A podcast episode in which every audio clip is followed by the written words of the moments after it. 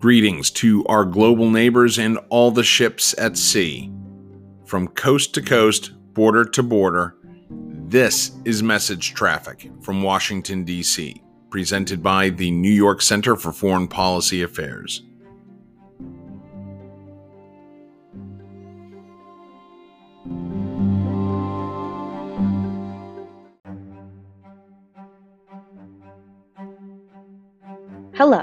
This is Valentina Doran, a Foreign Policy Fellow at NYCFPA. This week on Message Traffic, we will be discussing the unique relationship between the United Arab Emirates and United States governments. This audio was taken from a webinar that was held last Friday, March 4th. Here is our episode. Good day. I'm Justin Russell, I am the principal director of the New York Center for Foreign Policy Affairs, based here in Washington D.C. Uh, we this is the latest in our webinar series. Today, we're going to talk about the unique relationship between the United Arab Emirates and the United States. Quite frankly, the relationship between the United States and the United Arab Emirates is a unique one. In many foreign policy circles, the relationship is at best referred to as unique or complicated. At worst, it is referred to as codependent. Either way, the relationship continues to be a focal point in the foreign policy of the United States, for better or for worse. In recent years, there's been pressure on this key strategic relationship on one hand, the number of cases citing human rights abuses perpetrated by the Emiratis continues to grow, and their documented aggression in the region, namely in Yemen and Libya, continues to draw international furor. On the other hand, the recent Abraham Accords puts them in the spotlight by enhancing a peaceful recognition and dialogue between the UAE and Israel. While the U.S. continues to consider the UAE its strongest partner on the Arabian Peninsula, the relationship between the Emiratis, Russians, and China is growing closer and stronger every day. So, where does that put this relationship? Is the relationship sustainable? Is the relationship a strength or a liability to Washington? What will the future what will the relationship look like in the future? Well, we're going to talk about this complicated relationship in our discussion today. But first, allow me to introduce our distinguished panel. Uh, first off, we have uh, Raed Jarrar. Raed is a Raed is an Arab American political advocate based in Washington D.C. He, since immigrating to the U.S. in 2005, he's worked as a lobbyist on political issues pertaining to U.S. engagement in the Arab world. He's widely recognized as an expert on political, social, and economic developments in the MENA region. He has testified in numerous congressional hearings and briefings and is a frequent guest on national and international media outlets in both Arabic and English, including CNN, MSNBC, NPR, etc. He has been published in the New York Times and quoted in numerous in numerous media outlets. Raed was raised in countries all across the Middle East. He's a graduate of the University of Baghdad, where he received his bachelor's degree, uh, and the University of Jordan, where he received his master's degree, both in architecture and engineering. He is on the uh, advisory board of the organization Airwars and comes to us today representing democracy in the Arab world now. Ray, thank you so much for joining us, my friend. Thank you for having me. Uh, next up here, Jordan Cohen. Jordan is a policy analyst at the Cato Institute and a PhD candidate in political science at George Mason University. His work focuses on issues related to weapons transfers, alliances, Middle East politics, and military budget. Jordan is an emerging expert at the Forum on the Arms Trade and is the co author on the Cato Institute's Arms Sales Risk Index. He's published over 20 op eds, three think tank reports, two peer reviewed journal articles, two peer reviewed book reviews, and has given multiple media interviews. This includes placements at the War on the Rocks, NBC News, The Hill, uh, Yahoo News, and a series of publications at Defense One and similar uh, defense analysis outlets. His work has been cited in several media outlets, including Washington Quarterly, the, the American Academy of Pediatrics, the Academic Journal regarding on how to mitigate child casualties and conflict, as well as various other think tanks and think tank reports. His work has also been cited by Senator Ben Cardin in the announcement of the Enhancing Human Rights in Arms Sales Act of 2019. Uh, Jordan has wide ranging regional experience, specifically in the Middle East. He a professional competency in Arabic and has published on the relationship between oil and regime stability in the U.S. or in the Middle East. In his free time, Jordan is a fan of Chelsea Football Club, Go Blue, and Cleveland sports. Okay, that kind of works, uh, including hosting a podcast about the Cleveland Browns. Wow, that's an offline discussion we got to have, Jordan. Uh, he currently holds a uh, master's in Middle East and Islamic Studies for George Mason and holds a bachelor's in history from High Point University. Uh, first of all, thank you for joining us, Jordan. Yeah, thanks so much for having me on. I'm looking forward to this discussion. Yeah.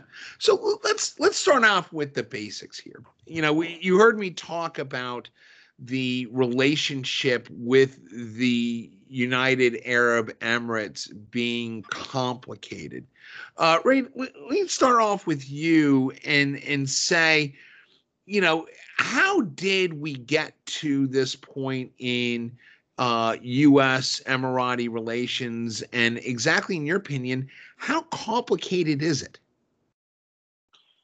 It's complicated as much as many other complicated relationships. I, I, think the unfortunately the U.S. foreign policy in the Middle East and North Africa is complicated in as much as it's failed and incoherent and contradictory.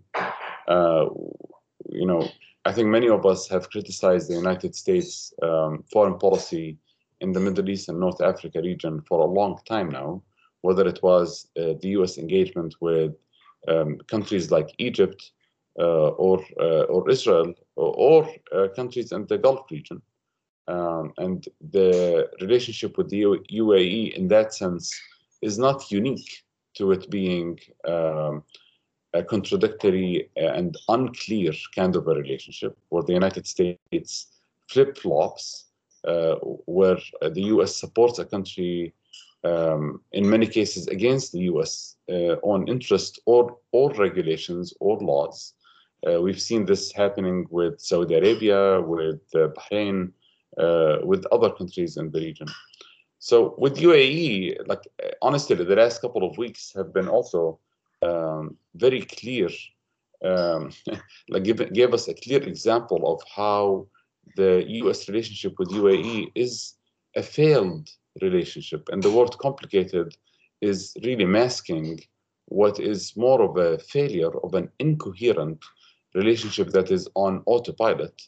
Uh, we saw that the U.S. pushed very, very hard for uh, a top uh, um, top priority issue regarding Ukraine. And UAE just happened to be in the Security Council as a, one of the members in, in this period. And the UAE did not take the United States side in uh, the initial two or three votes. Uh, everyone around the world was shocked at, at how could this happen? Like, how could the US and UAE be involved in um, arms deals amounting to tens of billions of dollars. How could the US be this engaged politically and supportive? And then when this critical moment uh, of an international conflict, conflict breaks, there is no coherence in coordination with the UAE. This was just an example of how the US relationship with the UAE is failed. We have seen uh, many other examples throughout the years, especially uh, you know, in the war in, on Yemen, uh, where the United United Arab Emirates uh, intervention has not been um, in co- uh, coordination with the U.S. It has not been in within the U.S. Uh, interest. It was, and and the U.S. continues to support UAE and sell weapons to to the United Arab Emirates despite that. Right, uh, Jordan. same question to you is. Uh, how do you view the complicated relationship between uh, Washington and the Emiratis, and how, in your view, did we get here?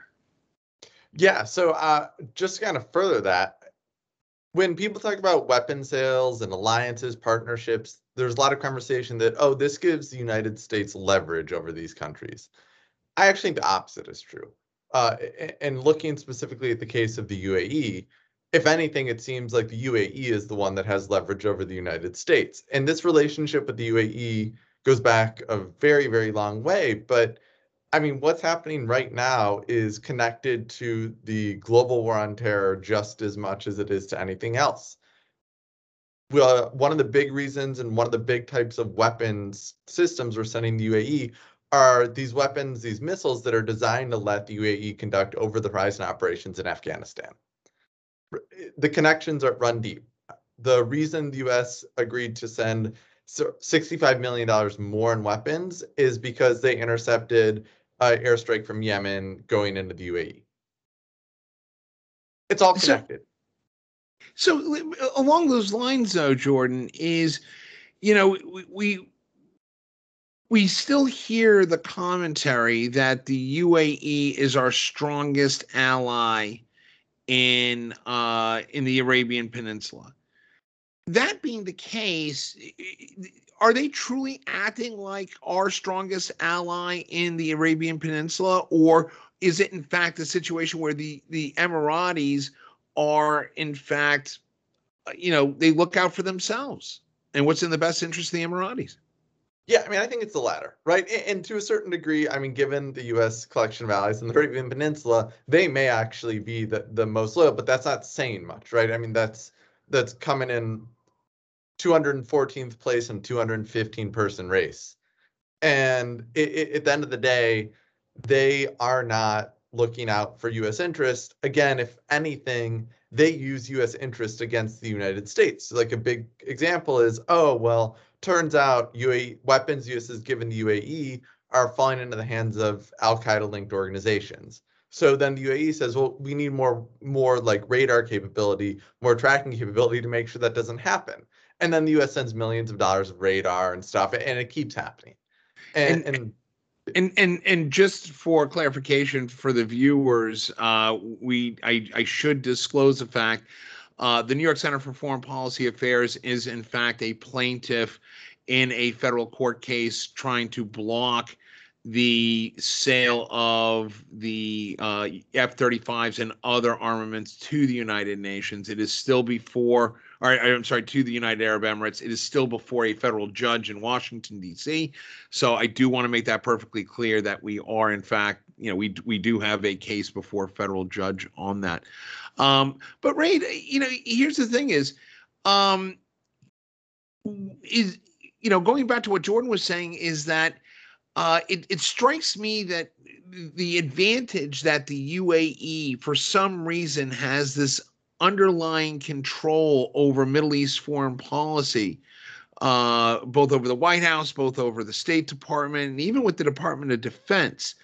Uh, is this a uh, is this a marriage of convenience? Is this a marriage of necessity? Or is this the relationship that this is the one that, for lack of a better term, sucks less, if you will? And I think it's unfortunately it's all the above. Uh, like most of the U.S. foreign policy in the Middle East and North Africa, including that with UAE, uh, is on autopilot. And, and, and many many of, uh, of the think tanks and nonprofits in DC have been criticizing uh, what appears to be a, a, a, policy that is just happening for the sake of happening. Uh, like the we give um, Egypt 1.3 billion dollars a year and give Israel 3.8 billion dollars a year because of some arrangements um, stemming from the 1970s. Um, and many think tanks in DC, including um, you know, like the Rand Corporation that is like a, more of a, like a centrist corporation, uh, put a really good report last year saying we really need to rethink uh, and shift the United States engagement in the Middle East. I think with the UAE, it's it's a combination of many of the factors that you mentioned. Uh, some of it has to do with the flow of arms and the military-industrial complex, just selling billions of dollars, and the the whole economic angle behind that you know, members of Congress and corporations saying this is good for jobs, it's good for money, we're making money out of this. So that's just like the unrestricted flow of arms is one part.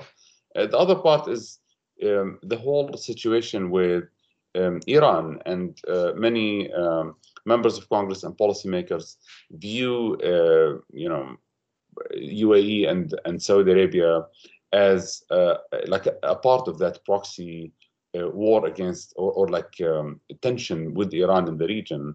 Uh, because UAE is more uh, like closer to the United States and now closer to to Israel uh, because of U.S. pressure. Um, so there, there are like a lot of um, you know bigger picture excuses for that. But when you when you look at the actual relationship, why is the United States allying itself with a uh, with a government that is committing human rights abuses at home and committing war crimes in Yemen, in Libya, uh, supporting dictatorships around the region, supporting counter revolutions um, around the Arab world. Why is the United States affiliating itself with that? There is no answer. Uh, the, the, the, real answer is that we, the United States is only giving a blind, blind eye to that. Like we're not looking at it. There is, uh, you know, intentionally not um, recognizing that the, the UAE policies in the region are in contradiction to the U.S. stated policies. Well, that uh, Jer- Jordan, that that brings up a huge point to us. Uh, you know, when we look at the UAE, we you know we've seen the documented use of arms uh, in Yemen, in Libya, and the violations of the continuous uh, violations of human rights. But for the month of March, ironically, at the chair of the United Nations Security Council is in fact the United Arab Emirates. Is is is there a weird dichotomy involved in this? Uh, seeing that uh, the UAE isn't so much worried about global peace and global security as it is about maintaining its um, its power over the GCC. Yeah, I mean the unfortunate bit too is I don't think the U.S. is that concerned about it, right? And you can look well, at why why is that? Let's just get down to the root of it. Why is that? Yeah, no, I mean it's a it's a great question. I think because no matter how much U.S. politicians and U.S. businesses, et cetera, et cetera, want to say they they really evaluate human rights or it's whatever in, in their analysis, at the end of the day, I, I think one of the only real positive things about Henry Kissinger was he came out and said like we're not interested in that, right? We're interested in stability, and I, I hazard to think that it I, I really do believe that that's true. I don't think the U.S. actually cares about human rights, and I think the reason we know that is just look at all the weapons U.S. is sending to everywhere, whether it's the Northern Triangle, the Gulf, knowing what these weapons are going to be used for, and it's a never-ending cycle. We don't stop doing it, and it's unfortunate. And, and you know, we, it, it almost seems like that the American electorate is also falling prey to this wide global marketing extravaganza that is the UAE. Americans continue to look at Dubai and Abu Dhabi as these luxurious places where everybody is treated equal in luxury.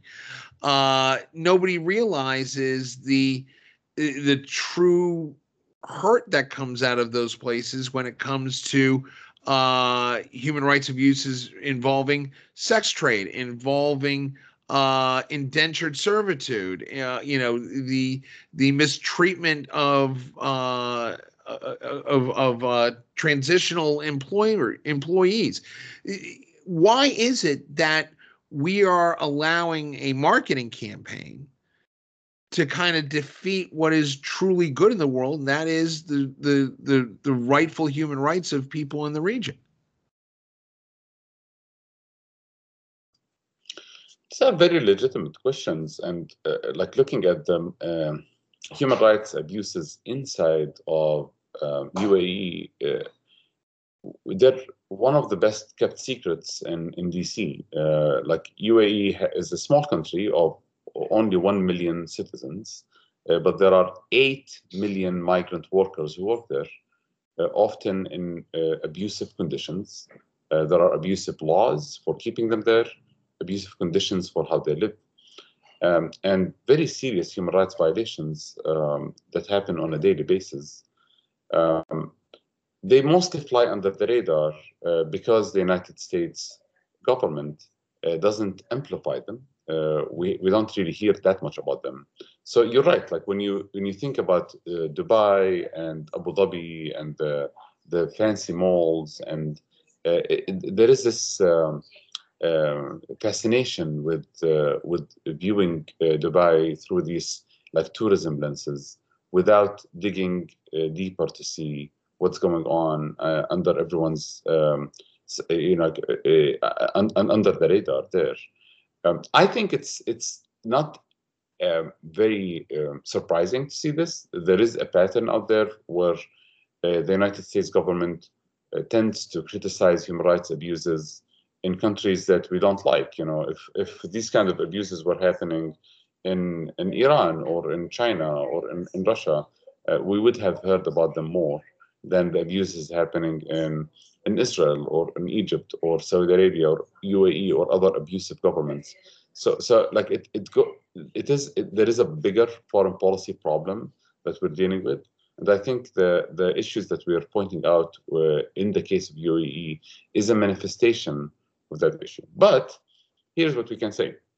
If you look at the human rights reports uh, by uh, most human rights organizations, international, global uh, human rights organizations, uh, whether it's Amnesty International or Human Rights Watch or uh, other human rights authorities out there, there are very clear um, you know, indications, very clear documented cases of serious human rights violations, systemic human rights violations that happen internally uh, in UAE. Even uh, my organization, Dawn, uh, we have documented some of these violations. We have highlighted a few cases uh, of unjust prosecutions in, in, in the uh, United Arab Emirates, um, some cases of, uh, of culprits. Um, and I encourage your viewers to go to our website, um, Dawn Mena, D-A-W-N-M-E-N-A dot org, uh, to view some of these cases. Uh, so, like, they have been documented. And I think that the, the war crimes that the UAE is committing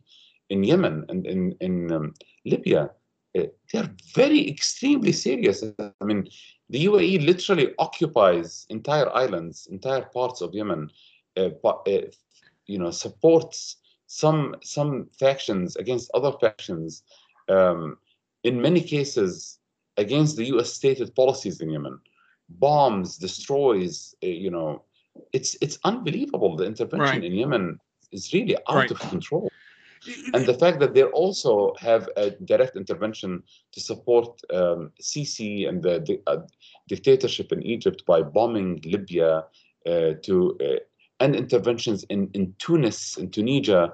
I mean, it's unbelievable. Like to, right. UAE for in the Arab world has become a symbol of uh, supporting counter-revolutionary, uh, anti-democratic um, uh, forces around the Arab world.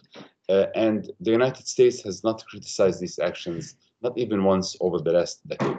And, and Jordan, you know, that being the case, uh, and and I want to come back to that point, but there's one thing that that all of these war criminal, um, the or rather the alleged war crimes being undertaken by the UAE. Um, Jordan, when we talk about this, is the concern that you know if we don't have the UAE uh, as an ally, this could put into jeopardy certain strategic plans, let's say from the Biden administration, such as reinstating the JCPOA, uh, the Iranian deal. Is is is this a factor, or are we overreading on this?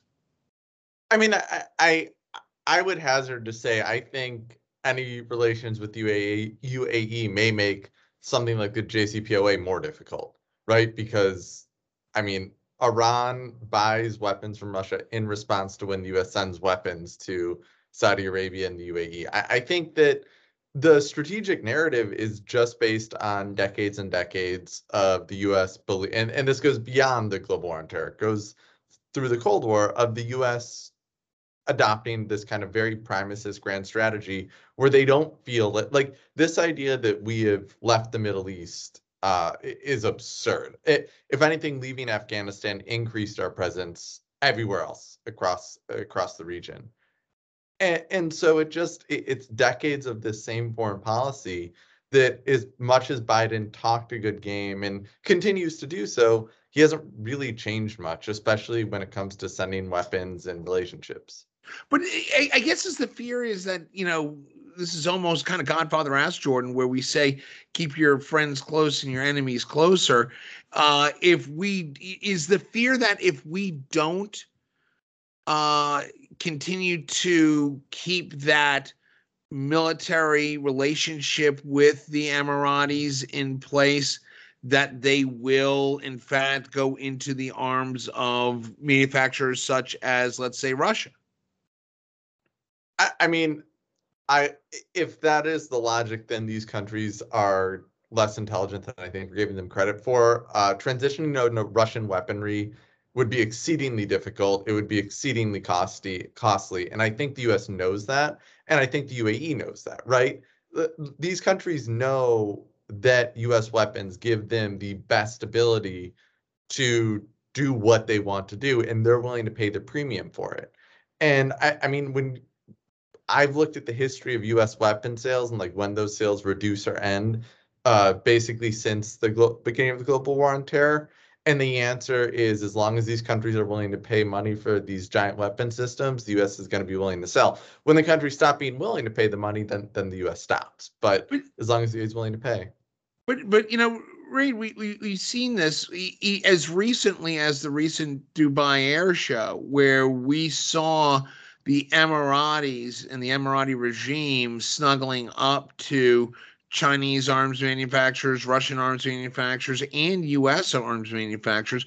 We've always heard that the uh, the reason why we want to keep this relationship with the UAE is because they uh, they're loyal to our cause, they're loyal to our brand, and they recognize the quality. Um, is, is is are we being are we being sold a bill of goods when it comes to the depth of the relationship, especially when it comes from a national strategic angle? I mean, I have to say that in in this country, uh, and I can't speak to Russia and, and China and other countries, but in this country, we do have uh, very clear regulations for who we can sell weapons to. Uh, there are clear US laws and regulations and policies that prohibits the United States government from selling uh, weapons to uh, human rights abusers or to any country that will use the weapons to commit um, war crimes. So we have two like main bodies of, of, of law. One of them is the Foreign Assistance Act. Uh, it has many amendments. It's been there for decades um, and it, it, it, applies to when the U.S. Um, you know mostly uh, gives other countries um, uh, military aid, right? And there is the Arms Export Control Act that applies to when we sell weapons to other countries, and there are a few other smaller presidential policies and executive director. Um, the U.S. is technically a signatory to the Arms uh, Transfer Treaty, the ATT, but it has not been ratified yet, so it's not in, in. Uh, but you would think that the administration would follow the, the spirit of it as well, because uh, the Obama administration is the one who signed the, the, the treaty. So there are guidelines there, and um, it's true that there are like many arguments that could be made for why um, weapon manufacturers would like to sell more weapons. I mean, I believe that. I think all weapon manufacturers would like to sell more weapons to anyone. Uh, but uh, I think like there is the political argument for why you know the United States should or should not sell weapons to some governments, and then there is the legal argument. Um, and I think the New York Center is is using both of these arguments in your lawsuit, right. which is right you know, we shouldn't be selling these weapons to the UAE, uh, not only because of the political analysis that we have, which is uh, this is not a good idea to support this this government uh, by giving them legitimacy, but also because of the legal restraints that we have there. Um, now that said, I, I do want to like uh, emphasize a point that that was made uh, earlier by you, Justin, which like the, the point about the interoperability, like the interoperation of, of different weapons right. between the US and other countries. And it, it's actually a myth that like if we didn't sell the UAE uh, like one more F-22, that they're gonna like turn to the other side and get uh, like a Russian Sukhoi instead. It doesn't work that way. Uh, like these things take decades of right. training and switching weapons, and it's it's a much more complex situation. And it is that that language is usually used to justify impulsive, uh, you know, selling that uh, contradicts with U.S. policies and laws. To say if we didn't sell it, the Russians would sell it, or China would, would sell it. I personally think the answer is let them. So what? Like that's that's for me that's not like really an issue. Like if if the if if the conversation that we're having is that we have an abusive government that is committing very serious violations uh, domestically and, war crimes in the region, that we shouldn't sell them weapons. That's the end of the conversation. Are they going to buy their weapons from another country? Are they going to coordinate with uh, someone else to commit their war crimes? Let them do it. I don't understand why is that a part of of us stepping in to sell it. But I'm saying, like, I understand that the conversation in DC is more complex.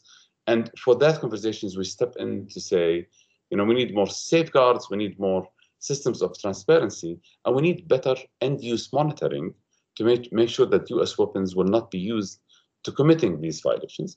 And at the same time, even for those who want to sell weapons and transfer weapons to Egypt and UAE and Saudi Arabia and Israel, for the US to at least use some leverage uh, if they are if we are actually selling these weapons. It's the worst of both worlds right. now because we dump hundreds of billions of dollars worth of weapons for uh, Saudi Arabia and and um, UAE and, and Egypt with with almost zero leverage. Uh, I mean, this week's events at the Security Council is an example of a failed U.S. policy. The United States is unable to get the UAE to agree to the most basic principles of international law while the UAE is in the Security Council uh, to stop an armed invasion of a, of a member of the of the of the UN. It's unbelievable how, how little the United States has of leverage uh, over these countries that has been you know covering up for, for and justifying supporting for decades. You know, you know, Jordan. You know, Raed brings up a really good point. You know, we we talk about the special relationship between the Emiratis and Washington, yet, as Raed pointed out, uh, they abstained along with other non-friendly, let's say, U.S. actors or non-supportive U.S. actors in the uh, in the General Assembly's emergency resolution on Ukraine.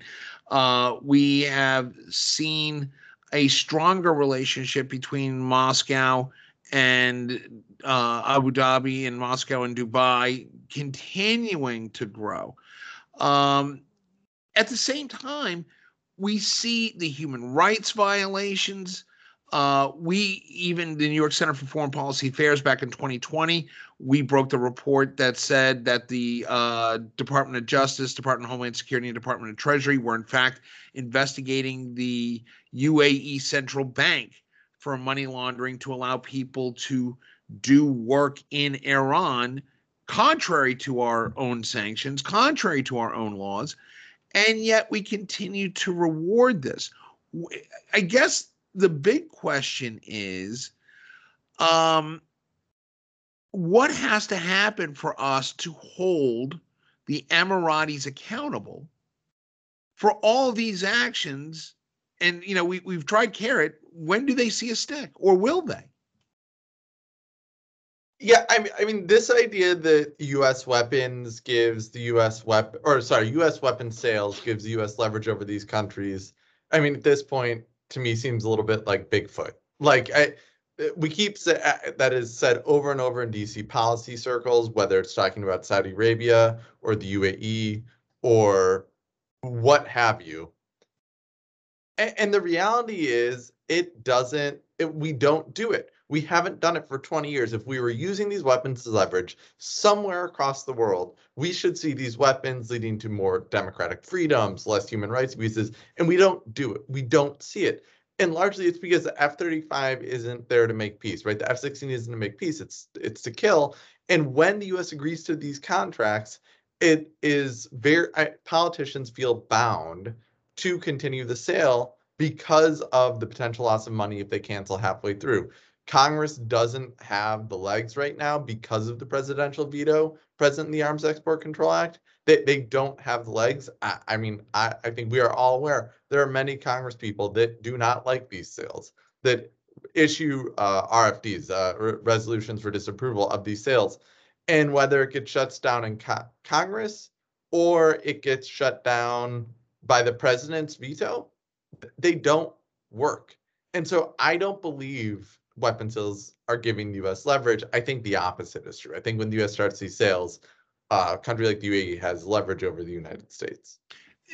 Um, we mentioned in the opening about the uh, the um, the Abraham Accords. How important is the Abraham Accords, or was this just basically smoke and mirrors, paid for play diplomacy? Raed, I'll start with you. I mean, I think it was it's it's uh, the Abraham Accords are an example for why the United States continues to support UAE for the wrong reasons.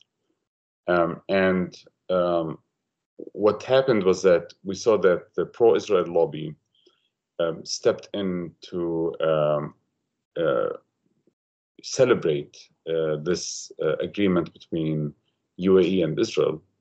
The agreement was came with a price that um, the pro-Israel lobby in the U.S., AIPAC, and other groups would um, give the United Arab Emirates additional support or, or protections here in the U.S. It's like a, a blank check for more abusive uh, policies. Uh, there were some conversations before that that um, if the UAE were to enter the uh, Abraham um, Accords or the, the, treaties, that they would receive more U.S. weapons um, in response. That they will get an uh, like F-22s in response. That they're going to get F-18s in response. Um, this is awful. It's just an awful example of how um, regional politics uh, and what Israel wants in the region uh, ends up directing the United States policy in the region. So this is also a part of the problem here, like whether it's the United Arab Emirates employing their own lobbyist firms in DC, and they spend millions of dollars on uh, their lobbying um, firms pr- pressuring the US government and manipulating our foreign policy. They also now have an alliance with the pro-Israel lobby in DC that is also pushing uh, to um, whitewash the crimes of UAE and make it look better. Um, it is really a part of the problem. It is a part of the problem that um, we have these special interest groups uh, who are directly paid by UAE or uh, who are politically motivated by the pro-Israel lobby, who now are, um, uh, you know, whitewashing and promoting the this image of the United Arab Emirates being an important ally. What happened after the Abraham Accord? Nothing happened. Did, is there peace in the region? Uh, is the Israeli apartheid uh, less um, painful to Palestinians? Is there a better arrangement uh, between Palestinians and any any of their neighbors, between Palestinians and Israelis? Nothing happened. It's literally just a publicity stunt, uh, political signaling for this regrouping in the region uh, that uh, is not really affecting any of the United States stated policies or interests. It's not bringing about any change. You know, like some people talk about what, what happened between Israel and UAE as a peace treaty, as if U, UAE and Israel were at, at war or something, uh, and then they, the US helped them to come to peace. That was never the case. Um, I think that it, it was an overblown um, uh, publicity stunt that came with a heavy price. The heavy price is we're not going to criticize the UAE's uh, crimes. The heavy price is that we're going to give the UAE more weapons. and more political support. And it, it's not a good deal. Right. Jordan, do you agree with that? Yeah, I, I, mean, I absolutely do. I think eh, when we go to like talk about some of the more recent weapon sales that it, U.S. is giving to the UAE, that Israel is supporting, Israel also knows that at a certain point that means U.S. has to give Israel even more because the U.S. has kind of this blanket commitment to make sure Israel has the strongest military. So Israel knows what it's getting itself into, and the Trump administration, who who quote unquote like fostered these accords, Trump eh, they were coming out saying they solved Middle East peace. Like it, it was I, I think it's exactly right. It, it's a publicity stunt. It's no more. It's a publicity stunt by all parties. Very good. Uh, i got two last questions here. One uh, real quickly uh, is do do you guys think that the growing uae china relationship has had an impact on the strategic thinking in regards to us emirati relations Raed? I can't really speak to that. Like, I'm not an expert on what's going on with between UAE and uh, and China. Uh, I, I, know that the UAE has uh, many different relationships with different countries around the world, it, um, as reliant uh, on the US as um, you know, like say Egypt or or, or Jordan. Um, but I, I'm not very familiar with the UAE relationships with China. Okay, Jordan, can you tackle that? Yeah, I mean, so the this administration has really kind of doubled down on this we're gonna balance China kind of kind of thing. And so I I hear the argument. The problem is the US relationship with the UAE has been very closely connected for a lot longer than the US cared about China. Right? I mean, for from 2001 to 2016, the U.S. didn't really care much about China. It was in the, they they were more concerned about policy in the Middle East, and, and so you would have see you would assume you would see a difference, right? If that's what the right. cause was, but I, I don't think so. I don't think so. Okay. Um, final question. Uh, where does the relationship go from here? Has there been enough strain put on it? Is there enough evidence globally of human rights abuses? Uh, acts of aggression in you know regionally and even further out uh, the the the money laundering the the, the corruption etc is there enough strain to at least call the attention to the relationship? And where does the relationship go with from here? Jordan we'll start with you. Uh, I, I mean i i think it's very deeply tied into the u.s weapon sales relationship across the world. So i think uh, is that the let me just jump in. Is that the baseline in your mind? Is that everything stems from f-35s uavs and ordnance? Well I, I think it is n- uh, no but i do think it is a big thing in our partnerships in the middle east i think a lot of these countries work with the us because the us ostensibly is giving them a military and I don't think the US is going to stop doing that because no matter what the Biden administration says, we haven't left the Middle East. And again, I, I don't, it doesn't seem like we made a really significant departure. So I, I unfortunately, and, and, there are things that can change it, right? I, I right. think whether it's kind of legally or through new legislation that does put restrictions on it, I, I think it is possible to stop it, but I'm pessimistic at least for the short term. Raed, do you agree? Yeah, I mean, I, I don't think it's going to change by itself. Like the United States government is not going to hold the United States government accountable. Uh, I think there are uh, three things that can can change it. Uh, the first one is, and many of our groups are are involved in this. The first one is implementing existing U.S. laws and policies because we do have very good laws and policies on the books that are not implemented, and the UAE uh, should not be receiving uh, weapons from the United States because it is an abusive government that is using this, these weapons for um, to commit uh, human rights violations and war crimes around the region. Number two is introducing new legislation. Uh, as Jordan said, like there are two or three pieces of legislation floating around the Senate and House uh, for this Congress to improve our uh, systems of accountability, to center human rights in any arms transfer uh, around the region. And these are also important. And the third thing is what the New York Center is doing now, which is lawsuits. uh, actually suing uh, our own government for failing to abide by its own policies and by own uh, by our own laws. Uh, and uh, I think that is extremely important. It's very very effective to to to push for this impact litigation because it's time to tell our government here it's not okay to continue business as usual. It is time to rethink our engagement with the uh, Middle East and North Africa in general, with UAE in particular. Very good. Uh, Raed Jarrar, our friends at Dawn, thank you as always. Uh, Jordan Cohen, our friends at Cato, again, thank you as always. Really appreciate your insight into this. Uh, I do want to give a uh, special shout out to Lauren Maltese, our Associate Director for External Affairs, who put this entire program together. I also want to shout out to Valentina Doran, who continuously makes me look smarter than I actually am.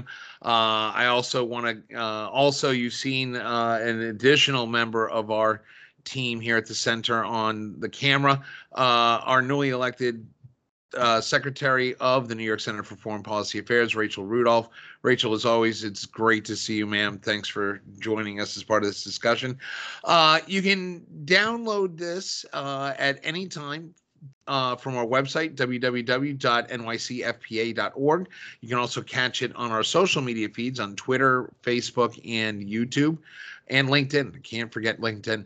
Uh, you can uh, also get the latest on our events and our continuing webinar series. We're having our first luncheon series, kind of tied into this, uh, basically talking about the the growing arms race that's happening in the Middle East. Uh, that will be happening at the uh, end of March, early April. We'll have details of that on our website.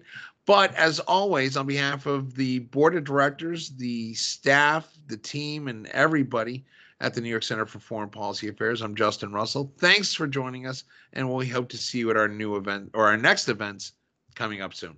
Take care.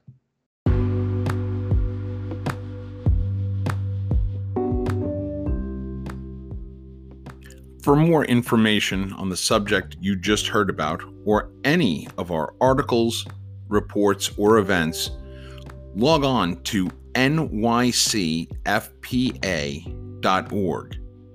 Also, please consider subscribing to Message Traffic on your favorite podcast service like Apple, Google, Spotify, or TuneIn Radio.